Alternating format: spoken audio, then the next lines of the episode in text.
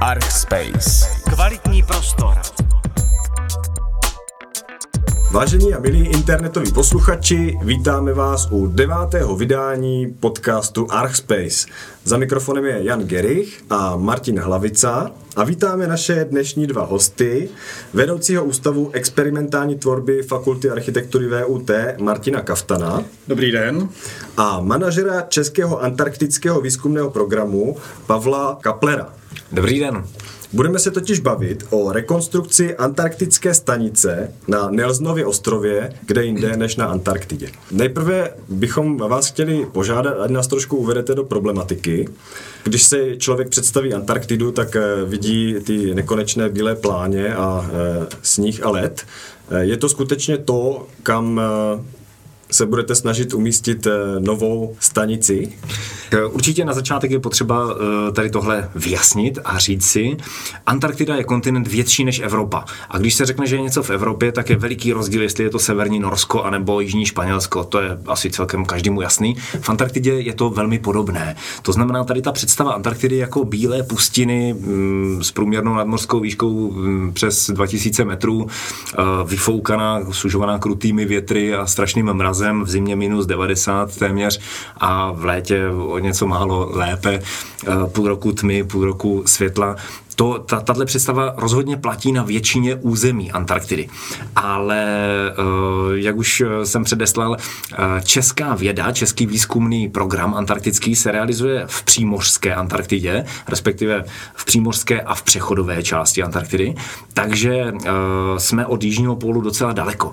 Je to vlastně oblast souostroví Jižní Shetlandy, kde se nachází ostrov Nelson, Nelsonův ostrov, a dále máme už 13 let stanici stanici Johana Gregora Mendla na ostrově Jamesa Rosse. A ten je právě na tom přechodu. Takže abychom si popsali trošku mm, ty, ty reálie, ze kterých eh, vychází také zadání pro architektonické řešení nové stavby, tak eh, v přímořské oblasti eh, jsou ostroví Jižní Shetlandy, ostrov Nelson, kde se má stavět nová stanice, tak to je velmi vlhké prostředí, prší tam skutečně tady v těchto, v těchto místech, protože Antarktida je definovaná, že je to území od 60. stupně stupně jižní šířky blíže k pólu.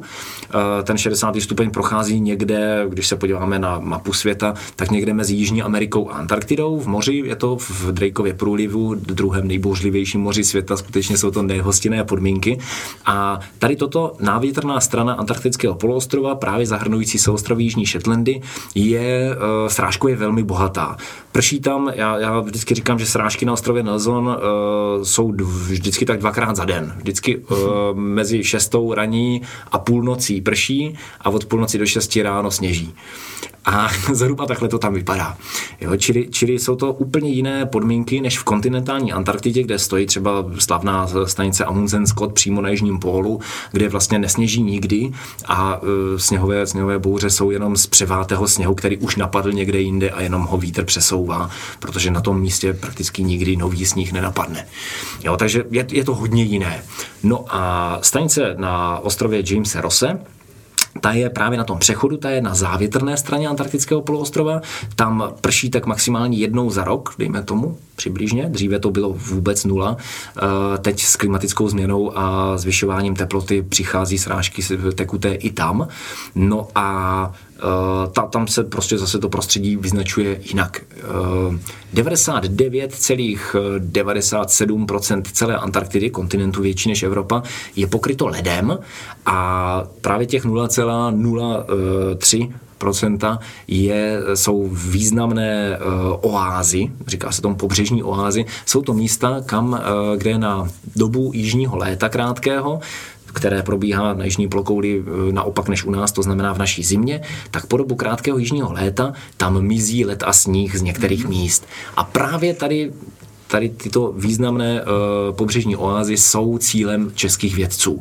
Takže přesně ty zafoukané, věčně, věčně zmrzlé pláně nejsou naším cílem, protože upřímně řečeno, co se dá v kontinentální Antarktidě dělat za vědu. Můžete uh, na, na opravdové polární stanici na pólu měřit rychlost větru, ta je tam strašidelná, většinou vám to vezme i přístroje. Můžete tam měřit teploty, ty jsou rekordní, opravdu světový rekord, nejchladnější místo v Antarktidě uh, a na světě je ruská stanice Vostok, téměř minus 90 stupňů, strašidelné. Mm-hmm. Uh, můžete vrtat do toho ledu, který je pod vámi, protože ho tam máte 3,5 kilometru, než, než uh, tlak způsobí, že, že tam ani led ne, nevydrží zmrzlý. Takže, takže tohle můžete taky. Můžete tam změřit uh, nějaké geomagnetické uh, záležitosti, samozřejmě, a můžete sbírat meteority. Na rozdíl od Evropy vám je tam nikdo nepozbírá a jsou dobře vidět. A to je tak ale všechno, co tam můžete dělat skoro. Jo. Možná to trochu bagatelizuju, ale, ale je to tak. Zatímco u nás na pobřežních oázách na ostrově Jamesa Rosse už máme přes 30 vědeckých disciplín, právě proto, že se dostaneme vlastně až k jádru věci. Dosáhneme odledněného území, to znamená, máme prostor pro geologii, botaniky, v rostliny jsou tam teda pouze nižší, to znamená řasy, lišejníky, ale, ale zkrátka pro uh, rostlinné fyziologii a botaniky je tam materiálu dostatek. Uh, máme tam zvířata, uh, ať už teda přímo mořská, nebo nějaká, nějaká i vyskytující se na pevné zemi. No a celou řadu dalších disciplín, čili klima jako tenká červená linie, která se táhne napříč všemi vědeckými programy v Antarktidě, tak to je hlavní, no ale my na to můžeme navázat ještě spoustou dalších. To byl Pavel Kapler. A když jsme tady uh, u té vědy, uh, mě by hrozně zajímalo, jestli se dá definovat nějak jako standardní den na té stanici, co to vlastně obnáší být na té Antarktidě členem vědeckého týmu? Tak hnedka na úvod teda bych si dovedl, dovolil citovat uh, Ústav pro jazyk český, který nás uh, už uh, asi před 15 lety upozornil, když jsme, když jsme začali komunikovat na veřejnost tady náš program, že nejezdíme na Antarktidu, ale do Antarktidy, protože Antarktida je kontinent, úplně stejně jako Ázie a nejezdíme na Evropu, na Ameriku a na Austrálii, ale do. Tak uh, Antarktida si zaslouží rovněž, takže jezdíme do Antarktidy a nikoli na Antarktidu, ale to dobře, je jasný. Dobře. Já jsem rád, že máme tuhle možnost oslovit veřejnost a rozšířit její, její uh, všeobecné vzdělání, včetně toho, že třeba v Antarktidě nenajdeme lední medvědy, ti jsou pouze v Antarktidě.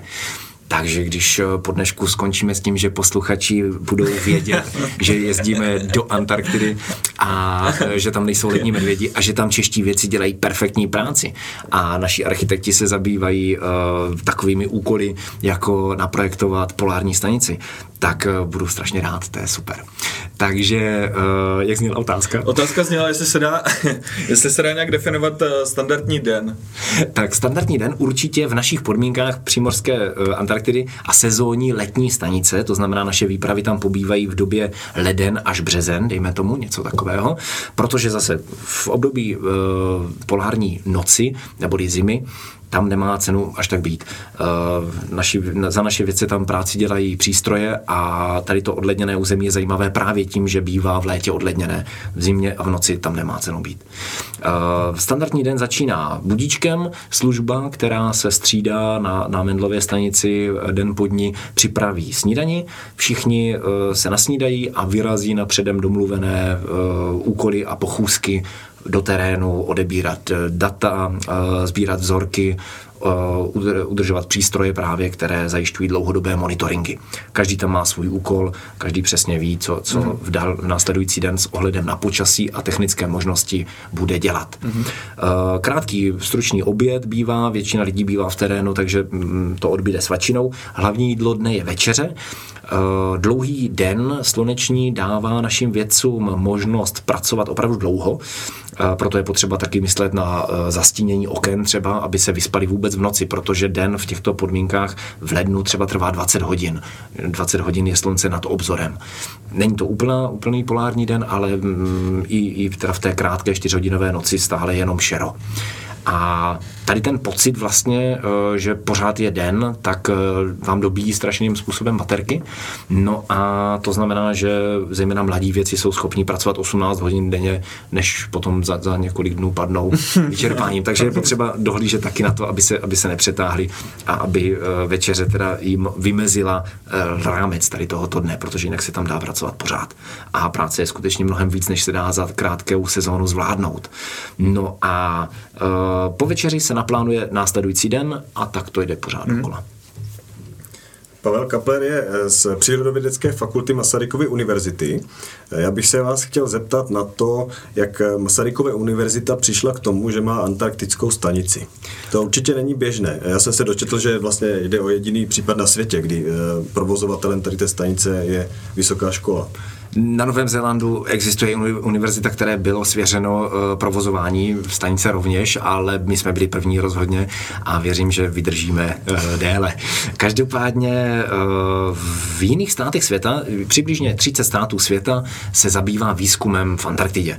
A v drtivé většině, neli ve všech eh, těchto státech, eh, to byla iniciativa státu, že stát chtěl eh, mít rozhodovací podíl na, na řízení vlastně vlivu toho, co se bude a nebude v Antarktidě smět a, a s Antarktidou bude dál, ať už jde o těžbu nerostných surovin a tak dále, tak právě v, v, s vidinou hlasovacího práva v systému Antarktické smlouvy to byly státy, které řekly svým vědcům, vědcům, běžte do Antarktidy, dělejte tam vědu, protože pro nás je to podmínka toho, abychom směli spolu rozhodovat o dění v kontinentě větším než je Evropa, což je úplně jako super top eh, elitní klub.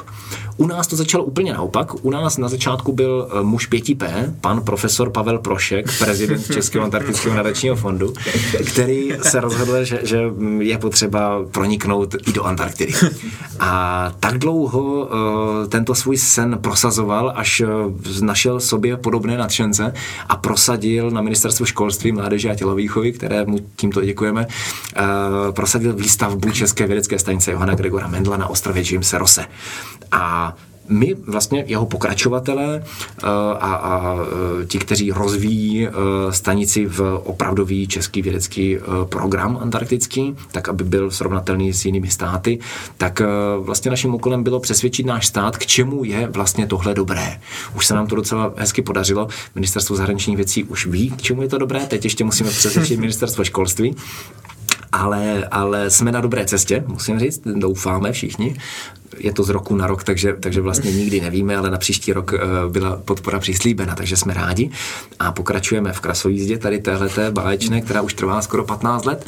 No a tím pádem vlastně prosadil eh, profesor Prošek výstavbu stanice a protože nebylo úplně v tehdy jasné a neexistoval žádný vědecký program jako takový nebo zvláštní institut, tak vlastnictví a zpráva tady této infrastruktury připadla Masarykově univerzitě.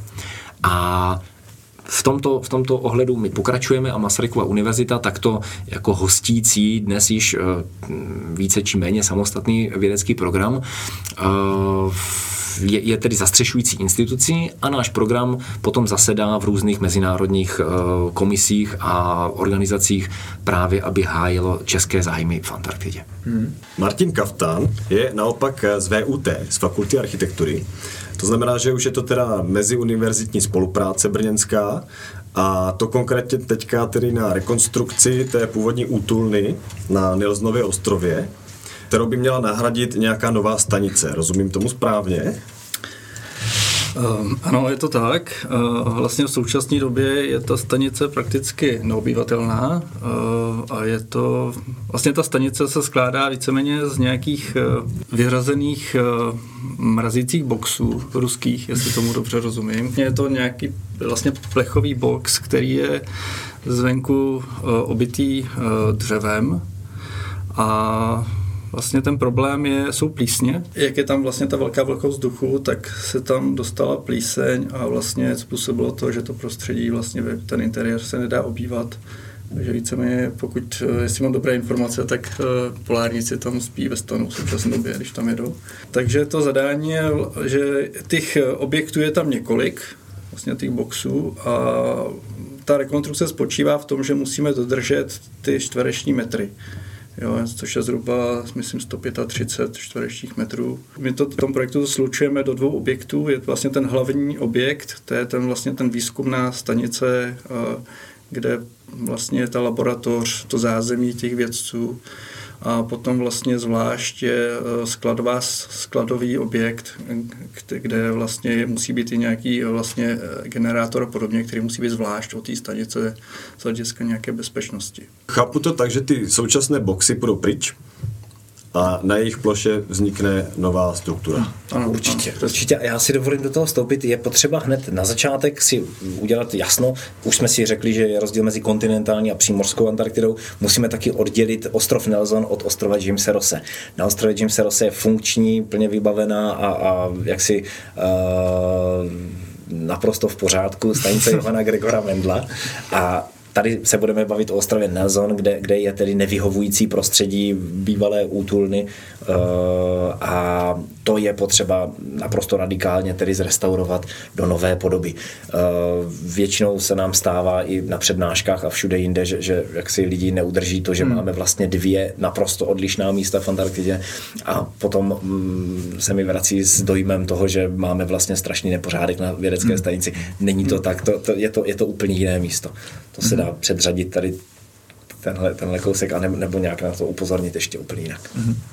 Jaká jsou specifika uh, rekonstrukce na Antarktidě? Určitě tam bude hrát roli vlhkost, teplota a spoustu dalších parametrů. Používáš tam třeba odlišné materiály, nebo něco podobného? Um, tak to zadání bylo víceméně ve smyslu za málo peněz hodně muziky.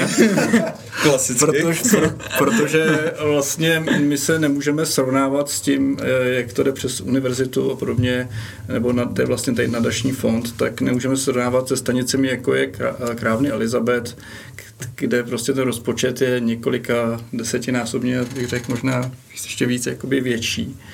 Eh, ale zároveň chceme udělat něco, co bude funkční, eh, tvarově vlastně zajímavý. Ono to vlastně, ten tvar té stanice tak nějak vyplývá i z toho, z těch podmínek. Jo, tam, jak jste eh, říkali, je tam velmi siln, jsou tam velmi silné větry například.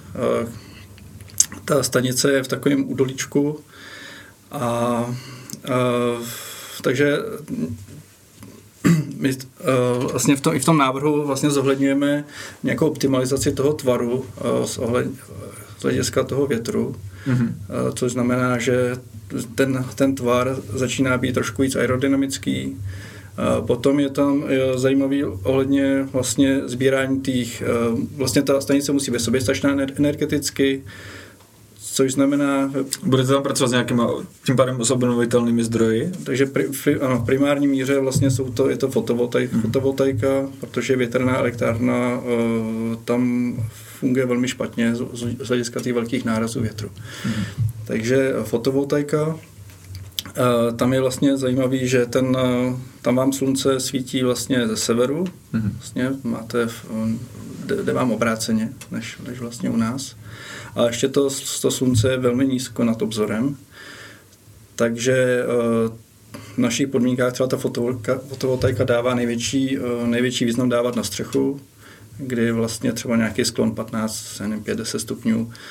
A tam naopak eh, je větší smysl dávat to na nějakou nakloněnou fasádu, mm. takže my jsme vlastně si udělali nějakou optimalizaci v počítači, nějaký parametrický model, který nám Eh, dal vlastně optimální úhel vlastně pro ty, pro tu, eh, pro ty panely a podobně.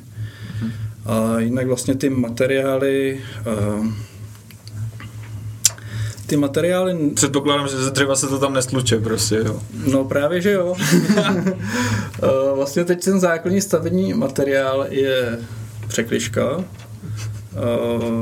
Eh, která vlastně jsou to vlastně takové uh, překliškové boxy, které, se dají, které se dají vlastně vyplnit foukanou izolací, ale samozřejmě ten plášť okolo toho musí být potom vlastně jakoby mm, nesmí, nesmí vlastně absorbovat žádné vlhko.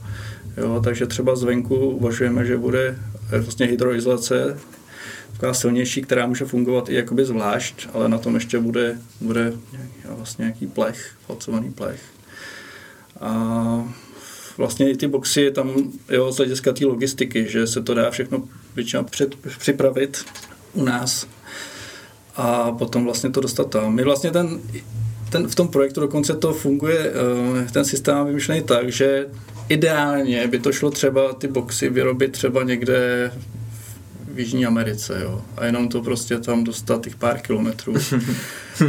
A to by byl jako ideál. Samozřejmě uh, z mých zkušeností z ostatních projektů je vždycky prostě problém potom jako nějaký dodržení nějakých přesností a podobně.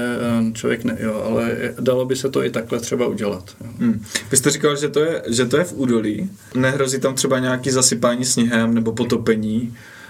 Myslíš se třeba v tom projektu i na to? Jo, jo, tam je, zaj, tam je, ochrana.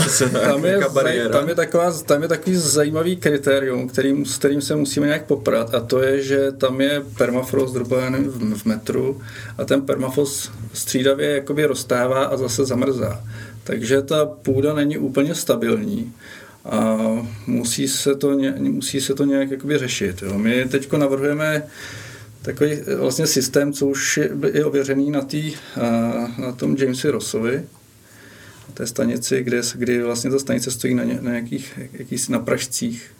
A, takže vlastně tak my navrhujeme buď nějaké gambiony, gambiony nebo pražce, a, na které, které vlastně vyrovnávají vlastně tím rozložením té váhy, a, že vyrovnají tím tlakem, vlastně vyrovna, se vyrovná tak nějak ta kolísavost toho podloží. Jo. Je, je to velká výzva pro stavaře už vlastně od počátku stavby na stanice na uh, ostrově Jimse Rose.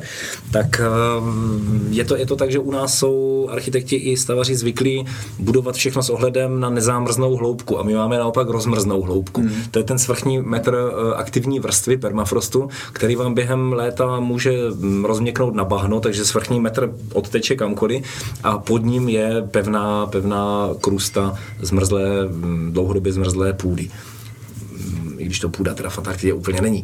Ale když bychom třeba něco zavrtali až do toho ledu a mysleli si, že tam máme teda oporu ve většině zmrzlé půdě, tak vlastně nemáme, protože ve chvíli, kdy, eh, dejme tomu železnou tyč, zarazíme takhle hluboko a zasvítí na ní slunce, tak ono převede teplo tou tyčí do permafrostu a tyč, která se zdála být jeden týden naprosto pevná, tak příští, eh, příští den může být venku velmi snadno hmm. dvěma prsty. Jo, takže je to, je to velká výzva jednoznačně. To by asi Pavel tady třeba říct takovou zajímavost, tam jsou třeba stanice, co jsou třeba kompletně už pod ledem, jo? že vlastně ty stanice se postupně jako propadaly a vlastně jsou tam tunely a jsou vlastně jakoby... Pod... A pořád na těch stanicích jako něco se děje? Nebo je to... to už jsme zase v kontinentální Antarktidě, hmm. to už jinde jsme, je to jiná vesnice, uh, ale je to tak, je to tak na šelfovém ledu třeba. Britské stanice, uh, teď aktuálně jejich nejnovější je Haley 6, čili šestá toho jména, tak uh, ty stanice předchozí, ve chvíli, kdy postavíte sněhu v Antarktidě nějakou překážku, tak okamžitě tam vznikne závěj, návěj a dříve nebo později jakýkoliv objekt zmizí ve sněhu. Jo, tam to pracuje tak, že, že na ledovci, zejména teda na tom šelfovém, vlastně cokoliv se vám zafouká, takže do, tuším, že to byla Haley 4, tak do ní původně chodili po schodech 10 metrů nahoře, nahoru, potom chodili po schodkách větších a větších dolů, no a když potom každé ráno měli házet 30 výškových metrů, tak už se na to vykašlali, řekli, dobrý, tuhle stanici teda zavírá necháme a necháme ji být. Mm. A skutečně teda zmizela a tak, jak celý ten let, let driftuje směrem k moři a tam se telí, odlamují se velké kry do ledu, to, co plave v moři, tak to už není ledovec, to už je ledová kra, tak eh, tam právě došlo k tomu zlomu, kdy se odtelil velký kus a právě na tom lomu někde, někde 20 metrů pod eh, povrchem eh, bylo vidět do kuchyně tady té britské stanice, ještě tam vysely pánve nechané a, a tehdy ji viděli naposledy. Jo, takže, takže skutečně Antarktida dokáže připravit svým obyvatelům, jakkoliv dočasným, teda, protože nemá žádné stále obyvatelstvo, pouze, pouze vědci na stanicích, teda působící tam mm, dočasně, obývají Antarktidu, tak při, při, při, připravuje jim četná, četná protivenství a překvapení. To je pravda. Další velkou výzvou je likvidace odpadu třeba, nebo prakticky cokoliv. Jakákoliv běžná činnost, kterou si dovedete představit eh, v podmínkách nějaké odlehlé instalace, dejme tomu chalupy u nás, někde na horách, tak tam je velkým problémem. Od toho, že si nemůžete přivést eh, náhradní díly nebo nářadí, které už tam nemáte, tak prostě neskočíte za do obchodu a nepřinesete si eh, pixlu hrebíku, až po to, že vlastně všechno, co se tam zničí, tak je nenahraditelné, musíte při, přivést a ty podmínky na místě jsou hodně jiné než u nás. Tam třeba vlastně nemůžete používat lokální materiály. Jo. Tam není jako, že eh, když tam budeme chtít něco bagrovat, nebo prostě, že bychom, když se třeba uvažovalo o tom, že bychom používali vlastně ty gabiony, ty, vlastně ty klece, do který bychom naplnili třeba lokální kameny, tak i na to by se muselo žádat nějaké povolení. Jestli, hmm. Je to tak, je to tak, protože celá Antarktida vlastně, celý ten kontinent větší než Evropa je chráněným územím. To znamená, celá Antarktida je chráněné území a některá místa jsou obzvlášť chráněná. Jo? Jakože se tam nemůže člověk si ani odskočit a, a podobně. takže, takže přesně, přesně takhle to je. A použití místních zdrojů je naprosto nemyslitelné. Do Antarktidy nesmíte zavlézt nepůvodní organismus a to domácím zvířátkem počínaje a e, šnitlikem za oknem konče, až, až dokonce k nějakým, k nějakým mikroorganismům. Je potřeba všechno dezinfikovat a v každém případě zabránit zavlečení nepůvodních druhů. A stejně tak nemůžete používat ani místní zdroje. E, zabít zvíře v Antarktidě můžete jenom ze dvou důvodů například. A sice proto, abyste e, zachránili svůj život, pak když vám o něj jde, anebo na to máte vědecké povolení a je to součást výzkumu. S tím asi souvisí i to, ta podmínka, že musíte dodržet eh, plochu té stávající stanice a nesmíte ji přesáhnout. Přesně tak. Mm. Takže je to jakési jako zastropování toho zásahu. Čistě teoreticky bychom samozřejmě mohli žádat o navýšení tady této plochy, ale ze zkušenosti víme, že uh, rada státu Antarktické smlouvy, která rozhoduje o všem, co se v Antarktidě bude dít, jestli tam bude regulovaný turismus, jestli se tam budou smět používat drony, úplně cokoliv. Je samozřejmě těžba nerostů a uh, lov ryb například, to jsou další velká témata, mnohem násobně závažnější než umístěvání vědeckých stanic. Tak uh, přesně tady víme, že kdybychom žádali o změnu dispozic, aspoň teda té zastavěné plochy, tak by to vyžadovalo několik let příprav a několik let vyjednávání. Ve chvíli, kdy dodržíme mm, alespoň rámcově tady mm, výměru tady té zastavené plochy, a další, další parametry, tak jde o rekonstrukci a mm, stačí nám jenom národní povolení, které u nás v našich podmínkách eh, nám garantuje Ministerstvo životního prostředí. A Martin Kaftan teda uh, uspořádal soutěž pro studenty Fakulty architektury, uh, ať vymyslí tu novou uh, stanici? Uh, ne úplně. teda ne, já jsem dal dohromady jenom uh, vlastně takový jakoby tým, uh, což je, je to trošku jakoby nad rámec, nějaký jakoby ateliéro výuky, uh, protože to vlastně přesahuje vlastně do toho výzkumu. Uh, vlastně tým studentů, různých ročníků a vlastně na tom, tak nějak jsme na tom začali jakoby na jaře pracovat. Samozřejmě ty, ten náskok na tom jaře, jaře, jaře do toho projektu by, by celkem obtížné. Takže tak nějak, ale myslím, že se to teď docela rozběhlo a teď teda jakoby dokončujeme jakoby základní tu dokumentaci, jak by třeba se, jak by to mohlo být, vypadat. Máme vlastně ten, nějaký ten konstrukční systém vymyšlený. My teď instalujeme vlastně na, u nás na škole robotickou laboratoř, což je vlastně průmyslový víceosý robot na kolejnici a chtěli bychom potom na jaře vlastně ten prototyp vlastně toho skladového prostoru, té, té budovy, což je zhruba 25 metrů čtverečních, tak bychom ho chtěli vyrobit. Dobře, to, to, to vyrábění, vlastně to, to řezání vlastně těch, toho deskového materiálu, té překližky je, je celkem náročné, protože vlastně to, hmm. to tam musí jít pod úhlem, ten, ten, ten tvar vlastně té stanice, to není, no. není, není krabicový, je to, je to víc organické, takže je to trošku složitější na výrobu. A chtěli bychom se pokusit. Teď vlastně hledáme i to umístění vlastně ten, toho prototypu. Teď uvažujeme, že bychom to dali třeba někam v Jeseníkách nebo podobně, je i vlastně jakoby ta veř, široká veřejnost, aby se mohla vlastně do toho objektu takže by to byla popularizace tady tohoto projektu a mhm. zároveň by vlastně za veřejné prostředky vzniklo něco, co by mohlo sloužit veřejnosti. Jo? Takže se to nedá došroubovat a odvíst tam potom? Uh, teoreticky jo, teoreticky, ale já, já předpokládám, že, se, že, že tam potom ještě budeme vychytávat spoustu věcí, že si to vlastně vyzkoušíme a udělali bychom to potom pravděpodobně znovu. Ještě, mm. jo. Jak dlouho to plánujete testovat potom třeba? No záleží, jak se potom, jak rychle bude jednat potom Antarktický fond s tou vlastně, s tou výstavbou té stanice. Je, je, to, je to tady, celý ten projekt je velmi organický, to mm. musím říct, jo? Ne, nejenom stavba jako taková, která, která, která uh, odklání vítr tak, aby tam nedocházelo k akumulacím sněhu a, a, a k přílišnému namáhání celé konstrukce, tak taky uh, my musíme být flexibilní uh, vůči podmínkám na trhu. Mm. A mm, říkám-li na trhu, tak myslím tím s financováním, protože Český uh, vědecký program antarktický má svůj rozpočet garantovaný ministerstvem uh, školství, mládeže a tělovýchovy.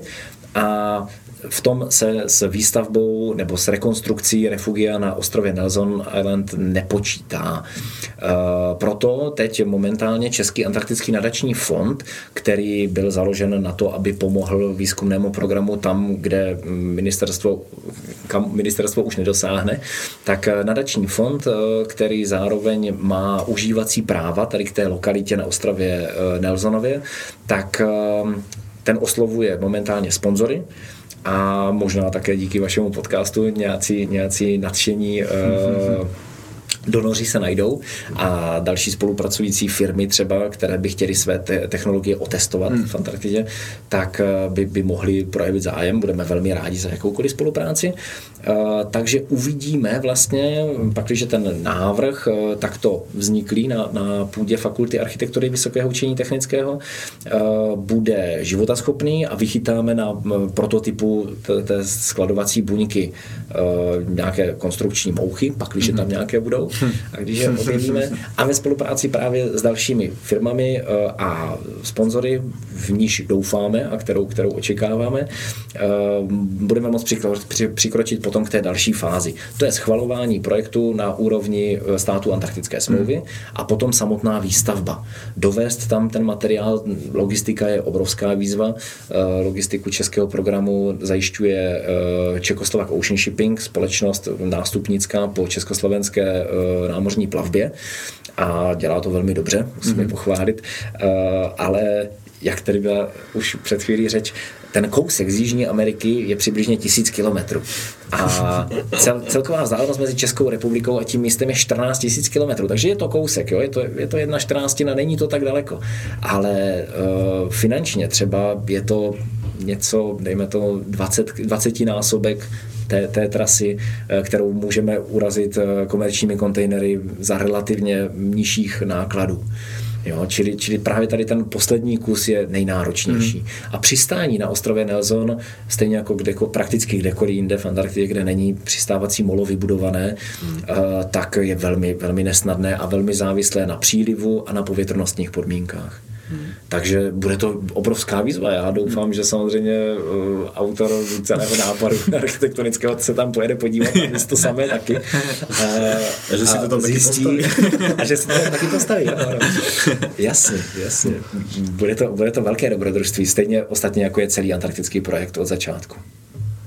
Vy, vy dva jste tam byli? No Pavel, určitě já ne. já už jsem v Antarktidě někdy byl. já si myslím, že je to víc než desetkrát třeba. Asi, asi tak nějak, no. no. A chtěl bych zmínit, že, že na tom projektu vlastně už teď spolupracuje spousta hmm. dalších jakoby, lidí.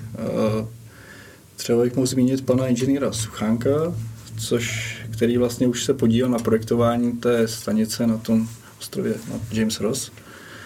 A, takže spo, vlastně od něj můžeme dostat spoustu, spoustu vlastně zajímavých, zajímavých vlastně jakoby kritik a, a nápadů.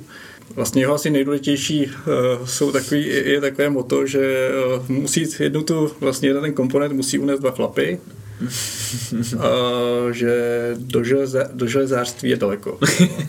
Takže vlastně prostě, jo, a že vlastně nejmenší šroub musí být asi 15. 15 klíč, jo, že jinak se všechno ztratí. Jak a, a nebo v palčákách to ne, není možné utáhnout a tak podobně, jo? To, je to tak. No. A jak mimochodem vypadá tedy ta stanice na ostrově Jamesa Rosse a jestli jste z ní nějak vycházeli eh, při řešení eh, té konstrukce? To je vlastně ta stanice, ten, mm, vyrobená vlastně takového sandvičového systému, což je nějaká USB deska, na které je nalepený polystyren podobně. Je to jako celkem, uh, jak bych řekl, asi nejekonomičtější metoda, uh, která se tady u nás dá jakoby použít. Nám se to nelíbilo z toho důvodu, že nechceme používat polystyren úplně. A i z toho vlastně eh, ten vlastně to naše tvarový, eh, vlastně ta optimalizace toho tvaru a podobně, tak eh, úplně s tím, s, tím nedokáže nebo špatně s tím pracuje. Proč Že- jste nechtěli používat polystyren z ekologických důvodů? z- z ekologických důvodů jo, a z hlediska prostě i potom vlastně ten, ta recyklace a podobně, t- ten materiál úplně, tře- jako já osobně s tím nejsem úplně rozjetý. Nemáte rád zateplení domů? Mám rád zateplení, ale jinými materiály. A A ještě dotaz, ta eh, stanice, já jsem viděl nějaké obrázky, ale nevím, jestli to nebylo trošku zavádějící, to je na takových těch nožičkách na lyžích, nebo je to normálně zakotvené? A Je to na nožičkách, jako by vlastně většina těch stanic tam, což je z toho důvodu vlastně z toho podfuku to, tím větrem, aby se tam eh, netvořila vlastně ta závěj, nebo vlastně, aby ten, ten, vlastně ten, ten vítr, aby, to, aby vlastně to jenom ob, tak nějak obtékal, pokud možno tu stanici a netvořila se tam vlastně ta návětrná i závětrná strana, nebo strana, jestli to říkám dobře, by se minimalizovala. Takže z z čehož vlastně my vycházíme, že ten tvar je takový vlastně jako šipkovitý, eh, aby vlastně se tam minimalizovala potom vlastně ty, i ta cirkulace toho vzduchu okolo té stanice. A může to být zakotvené, může se kopnout do země, nebo eh, to už je porušení integrity toho území?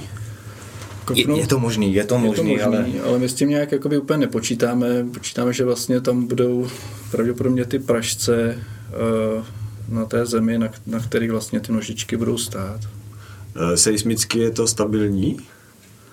Seismicky tam, tam nejsou. Je to sice sopečná oblast, ale, ale většina těch sopek tady v této oblasti je uh, už nečinných, anebo spících, teda spíš jsou to spící vulkány. Uh, se ostroví Jižní Shetlandy, kde má k výstavbě tady té nové instalace na ostrově Nelson dojít, tak to v některých částech je velmi aktivní. Třeba ostrov Deception Island, ten je velmi aktivní, tam, jsou, tam je několik stanic, uh, španělská, argentinská, a ty byly evakuované naposledy, tuším, v roce 2010 kvůli zemětřesení. To je, to je vyloženě, celý ten ostrov je vlastně kaldera činné sopky a jsou tam termální prameny a kdykoliv prakticky může dojít k výbuchu.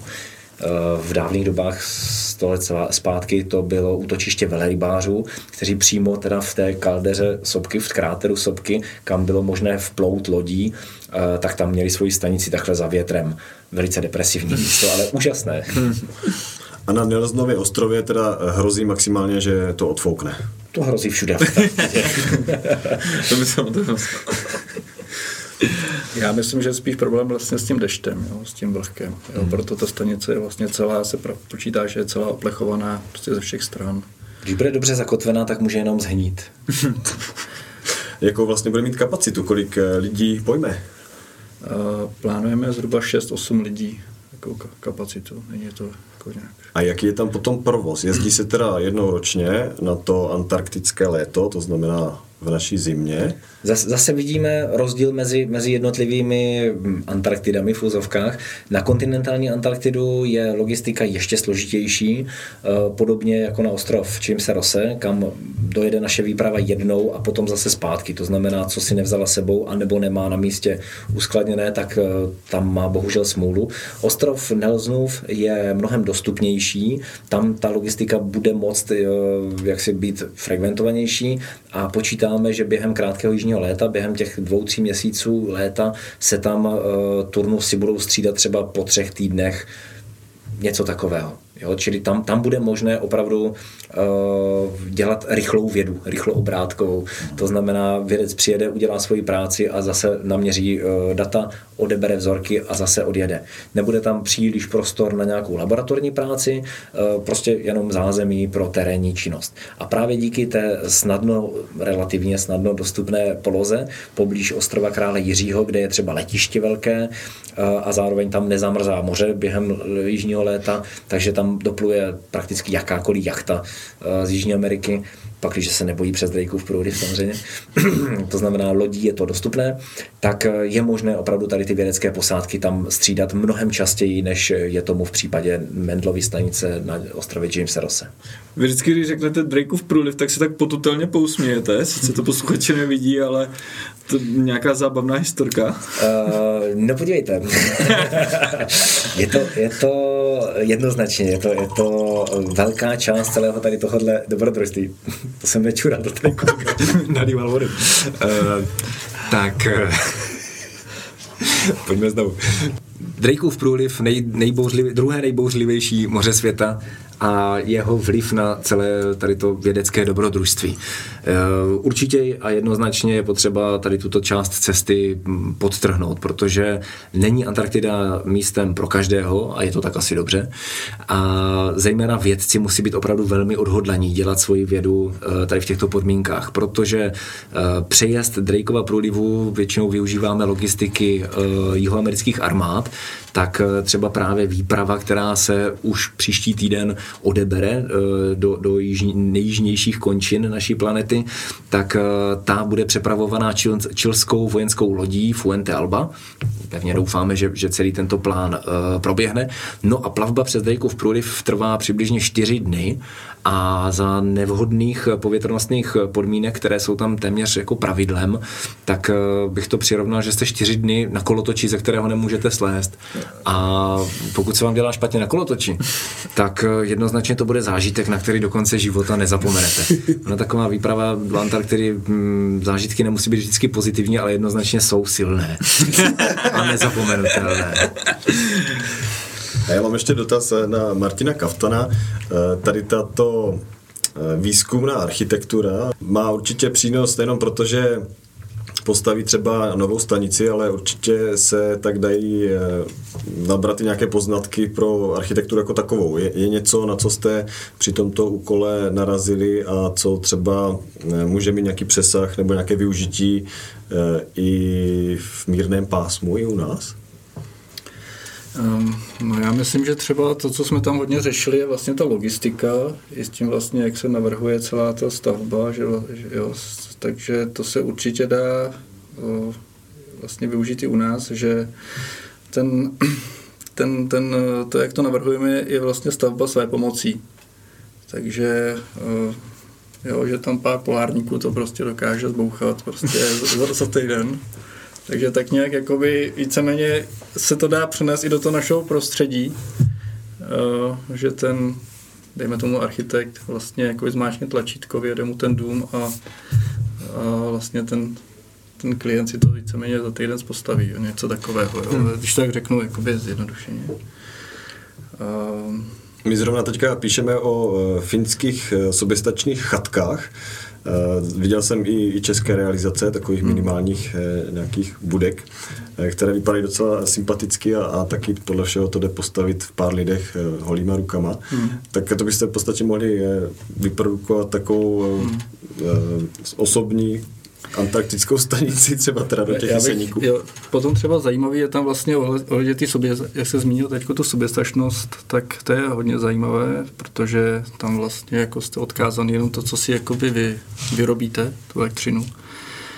A my vlastně nám, my spolupracujeme uh, s, uh, s inženýrem z Rakouska, teda tady na tom návrhu, který nám uh, vlastně navrhl nějaký systém ten, ener, vlastně tý, ten energetický koncept, je to odborník na energetické koncepty budov, takže navrhnul vlastně, jak, jak, to, jak, jak vlastně tam by tam měl, jaký, jak, kolik vlastně spočítal, kolik tam bude spotřebovat těch energií, kolik vlastně, jak, jak, jak tam potřebuje, jaký potřebujeme ten generátor navrhnout, ten systém a podobně. Dokonce jsme v průběhu toho uvažovali, že bychom třeba, teď tam vlastně klasicky se používá úložiště, uh, úložiště do baterií, a on třeba navrhoval, že jakoby za systém o využívání vlastně vodíku, vodíkové, vodíkové úložiště, což i vlastně konzultoval s několika výrobci. Je tam teda trošku problém s tou s tou Antarktidou. No. Že to prostě tam, jo, že ty výrobci jsou, je, je, to, je to podle mě to jakoby zajímavý systém, protože ta účinnost je tam relativně veliká a je jakoby z hlediska té dlouhodobosti vlastně to využití eh, jo, oproti těm bateriím, tak jsou tam určité výhody.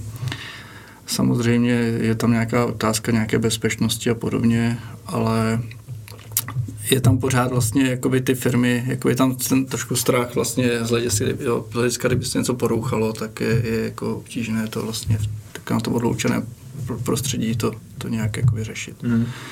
Jo. Ale určitě vlastně tady ta samostatnost je zajímavá, jo? že vlastně, vemte, eh, když se podíváme, my jsme vlastně v České republice, my jsme velmi závislí na silové elektřině, jo? i třeba proti Německu, což se jakoby postupně mění a určitě, určitě vlastně i, i takhle na tom vlastně se to dá vlastně růz, růz, různé metody se dají testovat, které se potom dají přenést přenést zpátky. Já myslím, že zájem o ostrovní systémy bude čím dál větší. Že? Každý, hmm. každý mm, movitý člověk dneska už plánuje nějaký soběstačný provoz kryt. pro, pro případ. Kryt.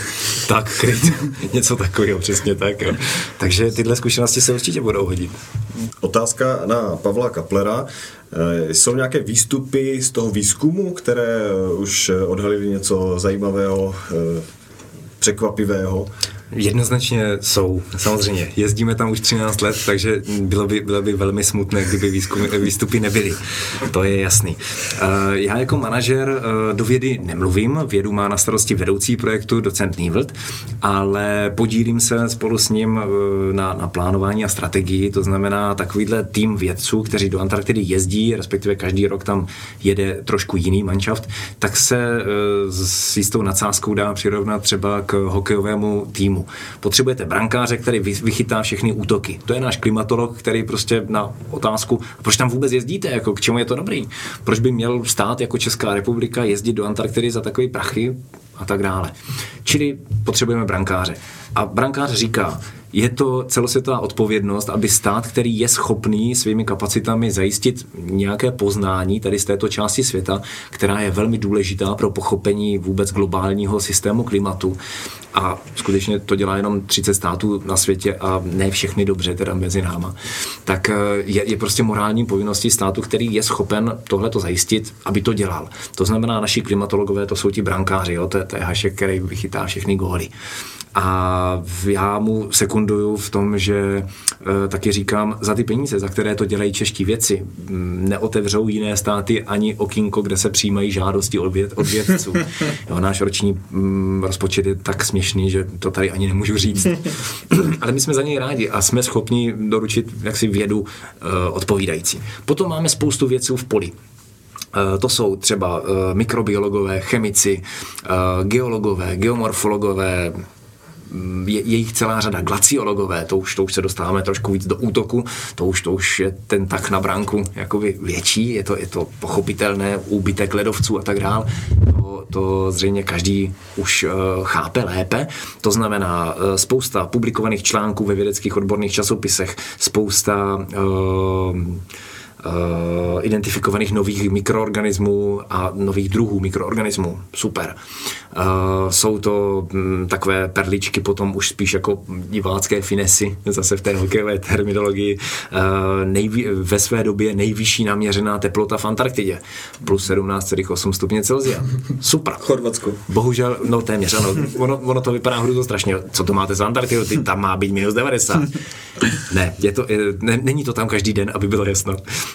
A za druhé, eh, je to, je to další důkaz toho, že se s klimatem děje něco zatraceně špatného, když takováhle teplota hmm. může za 60. stupněm jižní šířky nastat. Hmm. Jo, čili to je jasný. No a pak tady máme ty jágry, samozřejmě, kteří střílí úžasné góly. To je v našem případě třeba paleontologie. Takový paleontolog, když vykope mm, kostru plesiosaura a dokáže ji přivést a sestavit a dokonce odhalí jako první na světě, že plesiosaurus zvíře, které žilo před nějakými 90 miliony lety, takže se neživilo tím, co si všichni mysleli, že se živilo rybama, protože to byl mořský ještěr, ale ve skutečnosti žralo žraloky. Plesiosaurus to je něco takového, jak vypadá to trošku jako lochneska, ne? Je to lochneska, úplná, úplná lochneska, přesně tak, dobře, dobře. Dobře, dobře. dobře. Nevím jak, ale dobře. Vodíček. uh, tak, tak přesně tak, jo. Uh, a tahle ta lochneska tam žrala žraloky, aby jejich tuhé maso dokázala strávit, tak uh, k tomu žrala i kamení a to kamení v bříše rozemílalo ty žraloky. Takže vlastně v žaludku tady toho skamenělého plesiosaura byly nalezené žraločí zuby a kameny, hmm. které ten, jako gastrolity teda takhle pofungovaly na, na mělnění potravy. To dneska dělá nosorožec, ale že to dělali před 90 miliony lety mořské potvory, to ví málo kdo. Jo, čili tohle, tohle potom, to je ten jágr, jo. Protože vrátí se výprava z Antarktidy, třeba zrovna ta nadcházející, kterou vede náš brankář, pan docent Láska, klimatolog, a novináři se, se sypou a řeknou, tak co máte novýho, co jste, co, co jste zjistili? A klimatolog řekne, no máme další ročník stažených dat, protože nejsme schopni je posílat online, prostě zatím ještě pořád z Antarktidy to není tak snadné. Hmm, takže žádný Instagram na, na Antarktidě. Je to, je to přesně tak, že, že ten máme doma, hmm. respektive Facebook a se starají se o to ti, kteří zůstávají doma z Antarktidy, to neobsloužíte. Říkal přesně jsem tak. si, že je to blbá otázka, takže Wi-Fi tam není. No je, potřebujeme mít komunikaci třeba s naším generátorem. takže, takže Wi-Fi tam je, ale že byste se dostal, dostal na, na web, tak to ne. jo, takže takže jsme, jsme tady tak na tomhle. Jo. No a takže, takže klimatolog řekne novinářům, no bohužel teda, nebo ne bohužel, hrdě oznámí, máme další ročník a už je to, já nevím, 15. v řadě, zase, zase ty naše, naše uh, simulace a naše, naše predikce budou o to přesnější, je to super, až jich budeme mít 30, 50, hmm. bude to super. No ale to novináře nezajímá, on potřebuje senzaci teď, to, to je jasný. Takže když přijde potom Jágr s vykopaným, v našem případě doktor Vodrážka z České geologické služby, přijde s vykopaným plesiosaurem, tak to je pecka. Hmm. Jo, to je jasný. Takže, takže takhle, no. Hmm. Ještě jenom, jak bych doplnil Pavla, vlastně ten, ta stanice, nebo se ne, neplánuje, že by tam byl jenom standardní architek, antarktický výzkum vlastně věcí, co jsou na Antarktidě, ale že se tam i ten výzkum přiveze. Jo, takže se třeba se zjistilo, že jsou tam třeba podobné podmínky jako někde na Marsu jo, v těch Antarktidě, takže zase výzkum ohledně nanomateriálů a podobně, vlastně, jo, testování. Je tam třeba, eh, jsme zmínili ty velké větry, ten vítr vlastně tam má velkou abrazivost, takže eh, vlastně obrušuje materiály. Je tam ozonová díra, je tam velké UV záření, takže zase velká, je tam velké stárnutí materiálů, s kterým musíme zase mi počítat vlastně i v, i v tom, vlastně v tom s, tím, s tím naším návrhem. A zároveň se dají vlastně tam přivést materiály, které se tam můžou testovat a podobně. A dělají to třeba i nějaký vesmírné agentury? NASA, NASA dokonce měl Český nadační uh, fond uh, spolupráci s NASA předjednanou o tom, že by na ostrově Nelson měla být umístěna infrastruktura, která později bude um, skutečně na Marsu. Uh, zatím, zatím jsme tam na, na bodě vyjednávání a tak jsme dali přednost um, blížšímu kabátu, takto uh, fakultě architektury Vysokého učení technického. se, se, se kterou máme přece jenom už dlouho uh, dobré vztahy. Jasně. Uh, Vysoké učení technické a jeho CEITEC například uh, zkoumá právě zmíněné, zmíněný vliv uh, degradace UV zářením, uh, degradace pokročilých polymerů v Antarktidě. A zrovna ostrov Nelson leží na zajímavém místě, kde se potkávají oceán Tichý a oceán Atlantický a systém mořských proudů vyplavuje na, na tohle místo světa neuvěřitelné množství odpadů. Takže každá výprava, která tam dorazila, eh, pozbírala odpadky a je jich opravdu teda velké množství. Hmm. Dá se samozřejmě některé kusy lokalizovat, odkud připlavali, našli jsme tam lecos, ale eh, takže, takže Antarktida v této části není panensky čistá, to je další mýtus, který je potřeba zbořit. A právě, právě výzkum eh, vysokého učení ohledně degradace tady těch plastů především uh, nás přivedl taky na to, že bychom mohli testovat, my potřebujeme znát uh, odolnost materiálu, které se používají při stavbě jednoznačně, ale můžeme to posunout ještě dál. Masarykova univerzita a náš vědecký program antarktický má ve spolupráci s Centrem transferu technologií Masarykovy univerzity patentovanou ochranou obchodní známku, testováno v Antarktidě a dokonce teda i světovou verzi Tested in Antarctica v anglické mutaci, kterou takto licenci na používání této ochranné známky uh, jsme připraveni udělit firmám, které úspěšně budou testovat své vybavení, svůj mm-hmm, výrobek jasně. v Antarktidě.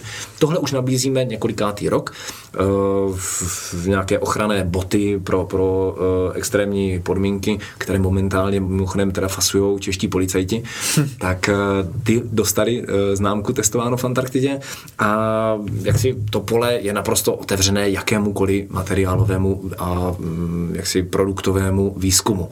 Letos nás oslovila firma, která vyrábí vyhřívané zahradní stolky pro restaurace a měla zájem o tento test. Nám by se to hrozně líbilo, ale bohužel teda nemůžeme testovat úplně všechno, protože vyhřívaný stolek naší věci nepoužijí. No. A, ale, ale vážíme si zájmu a jsme připraveni prostě jít do testu čehokoliv, co bude dávat v Antarktidě smysl. Jo? To znamená, jestli vyrábíte čepice, ponožky, uh, větrnou elektrárnu, novou krytinu, která zabrání, zabrání degradaci uh, překlišky, která bude použita pro výstavbu na, na ostrově Nelson. Super, super, jsme tady a jsme připraveni um, jednat ať už o spolupráci, um, která bude zakončena udělením certifikátu testováno v Antarktidě, anebo přímo teda zvětšněním takovéto firmy tím, že se bude spolu podílet na výstavbě unikátní výzkumné infrastruktury v Antarktidě, české. Mm, super. A když jste byl tak daleko, nenarazil jste tam náhodou na konec té placaté země? Byl jsem ještě dál, teda musím říct, než, než jenom v Antarktidě, ale nakonec, nakonec eh, země plochy jsem nenarazil. Ne? Fakt ne, dobře, tak je to asi jenom fáma. Asi, asi bude opravdu kulatá, teda si myslím, jo, ale... Tak já mám na, na závěr uh, taky takovou otázku. Napadá mě asi stovka dalších a vy jste na začátku mluvil, že zvíře můžete zabít jenom v sebeobraně. Mě automaticky jako napadlo, co by se tam tak mohlo stát a představil jsem si, jak vás deset tučňáků ohní po té já jsem neřekl v sebeobraně, já jsem řekl jo. při záchraně života. Jo. Ono, ono, jakoby, mm, když vám půjde o život, eh, protože jste se ztratil a nemáte co jíst, tak eh, to nemusí být úplně sebeobrana. Hmm. Jo, ale, ale, ale je, to, je to v zájmu zachování života. V sebeobrana úplně nevím, říti se na nás úplně, asi by to neprošlo. Často dostávám otázku, jak chutná tučňák. Říkám, že to nevím, protože je to zakázaný mm-hmm. a za druhý hnusný. Takže vás nehonili nikdy, já nedošlo k tomu tak dobrý. Takže to jsme neskoušeli. ok, ok. My vám moc děkujeme za návštěvu a za velice zajímavý rozhovor a držíme palce, ať opravíte nebo obnovíte tu stanici a ať tam český výzkum pokračuje úspěšně dál. Děkujeme za pozvání. Děkujeme a, a mm, doufáme, že už brzo budeme moct oznámit, že na ostrově Nelson stojí nová česká, českými uh, prostředky a českýma rukama zbudovaná úžasná stanice. Budeme se moc těšit. Děkujeme. Naschledanou. Naschledanou. Archspace. Kvalitní prostor.